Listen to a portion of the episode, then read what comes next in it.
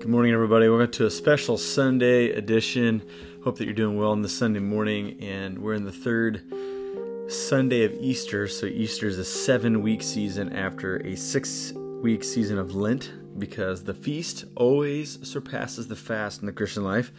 And um, on Sundays, I'm just putting something together a little extra as we turn to a time of prayer looking at those resurrection stories after Jesus is raised that the Gospels tell us about. And so I'm going to be in John chapter 21 today, uh, something that I've been thinking about my own life and uh, wrestling with.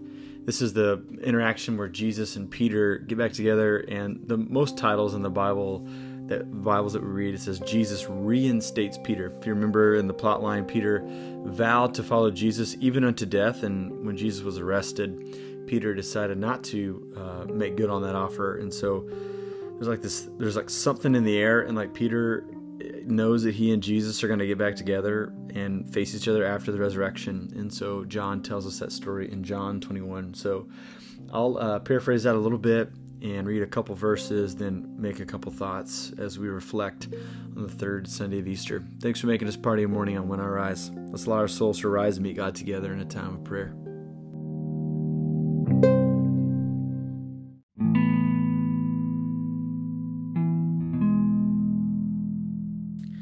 All right, so in John 21, we have a famous passage where Jesus and Peter get together after, if you remember the plot line, Peter has denied Jesus three times. He made a vow that he would follow Jesus all the way to the grave, and then he denies him three times. And so Jesus is raised. He's already been in a room with Peter, but in John 21, kind of this second ending of John's gospel, we have Peter and Jesus getting together. So um, if you remember, Jesus asked Peter the same question three times Peter, do you love me? And Peter always says he does, and Jesus replies to him by saying, Feed my sheep. So he's trying to restore Peter personally, but also launch him in his leadership and what he's supposed to do.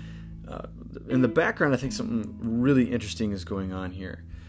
Um, Genesis and John can be seen side by side. We've already if, you look at the f- first part of John's Gospel, there's this uh, interesting callback to the creation story in Genesis. And if you remember the book of Genesis, at the very end, the last major section is Joseph, who's um, a son of Jacob, who is envied by his brothers because he seems to be a child of promise, the favored child, and he's sold into slavery. He goes into Egypt, and he's there at a, at a critical time. He not only bails out Egypt, but he also bails out his family.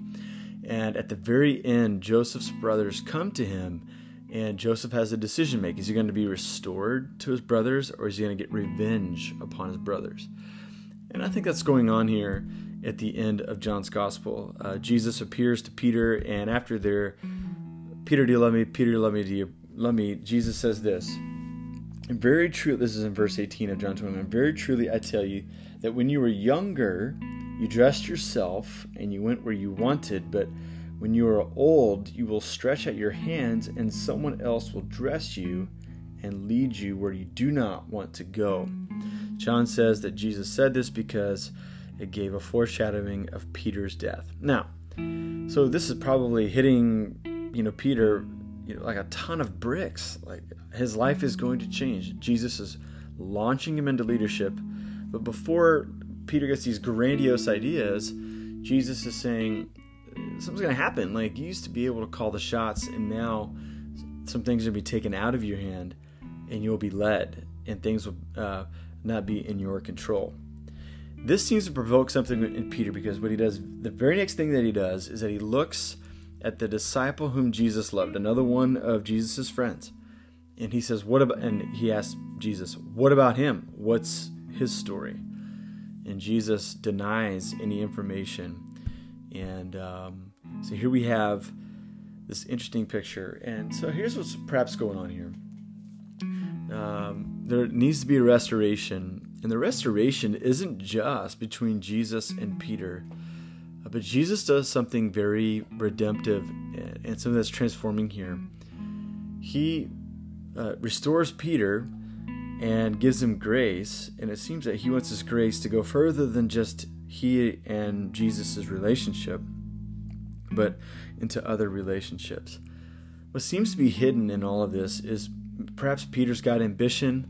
Perhaps Peter has uh, he measures himself, he compares himself to the other disciples, and so here in this moment it flares up, it comes to the surface, and Jesus says it's time for you to put those ways behind you. I think this is great what, what Jesus does here. It's almost like Jesus absorbs all of Peter's uh, inadequacies um, and the ways which Peter falls short so that Peter can now be launched and he can lead. Uh, this is exactly what's going on in Joseph's life. Joseph is the youngest, well, he's the second youngest of all of Jacob's sons, but he's actually leading his older brothers. And the only way he can lead is to forsake his sibling ways, this striving that siblings have, and to take on the role of a parent. I was listening to a preacher this week, and somebody asked him how he was able to lead so many people into the ministry. And he said, if you're going to lead people in the ministry, you got to not be a sibling, you have to be a parent. He's like, when you're a sibling, you compare, you race against one another, you have competition there's even bitterness and rivalry and envy that gets in the way.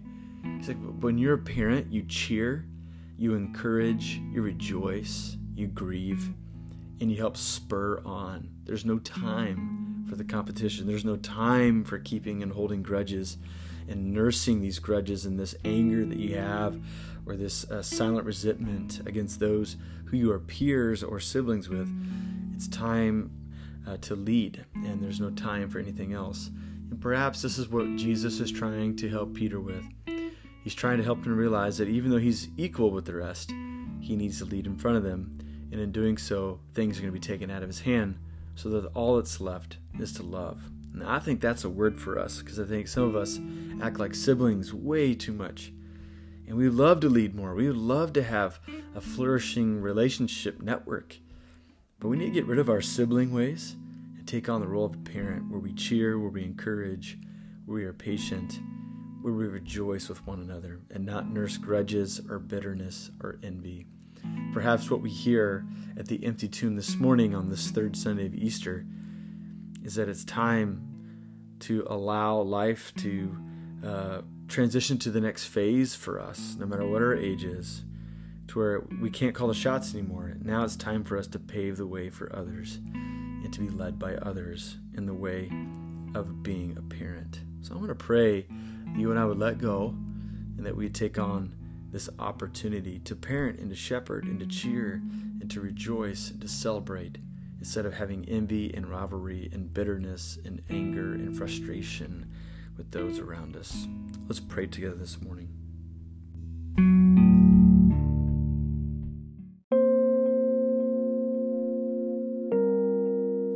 Father, Son, and Holy Spirit, I thank you today that you, as three in one, dwell together in perfect unity, perfect love, and love casts out all fear. And God, we uh, approach the way in which we are so afraid, and we apply that applic- we apply that fear of other people by comparing ourselves with them. Um, many of us, we would suggest that we're in sibling rivalry where we're striving against others instead of just growing in the faith and loving you and loving others.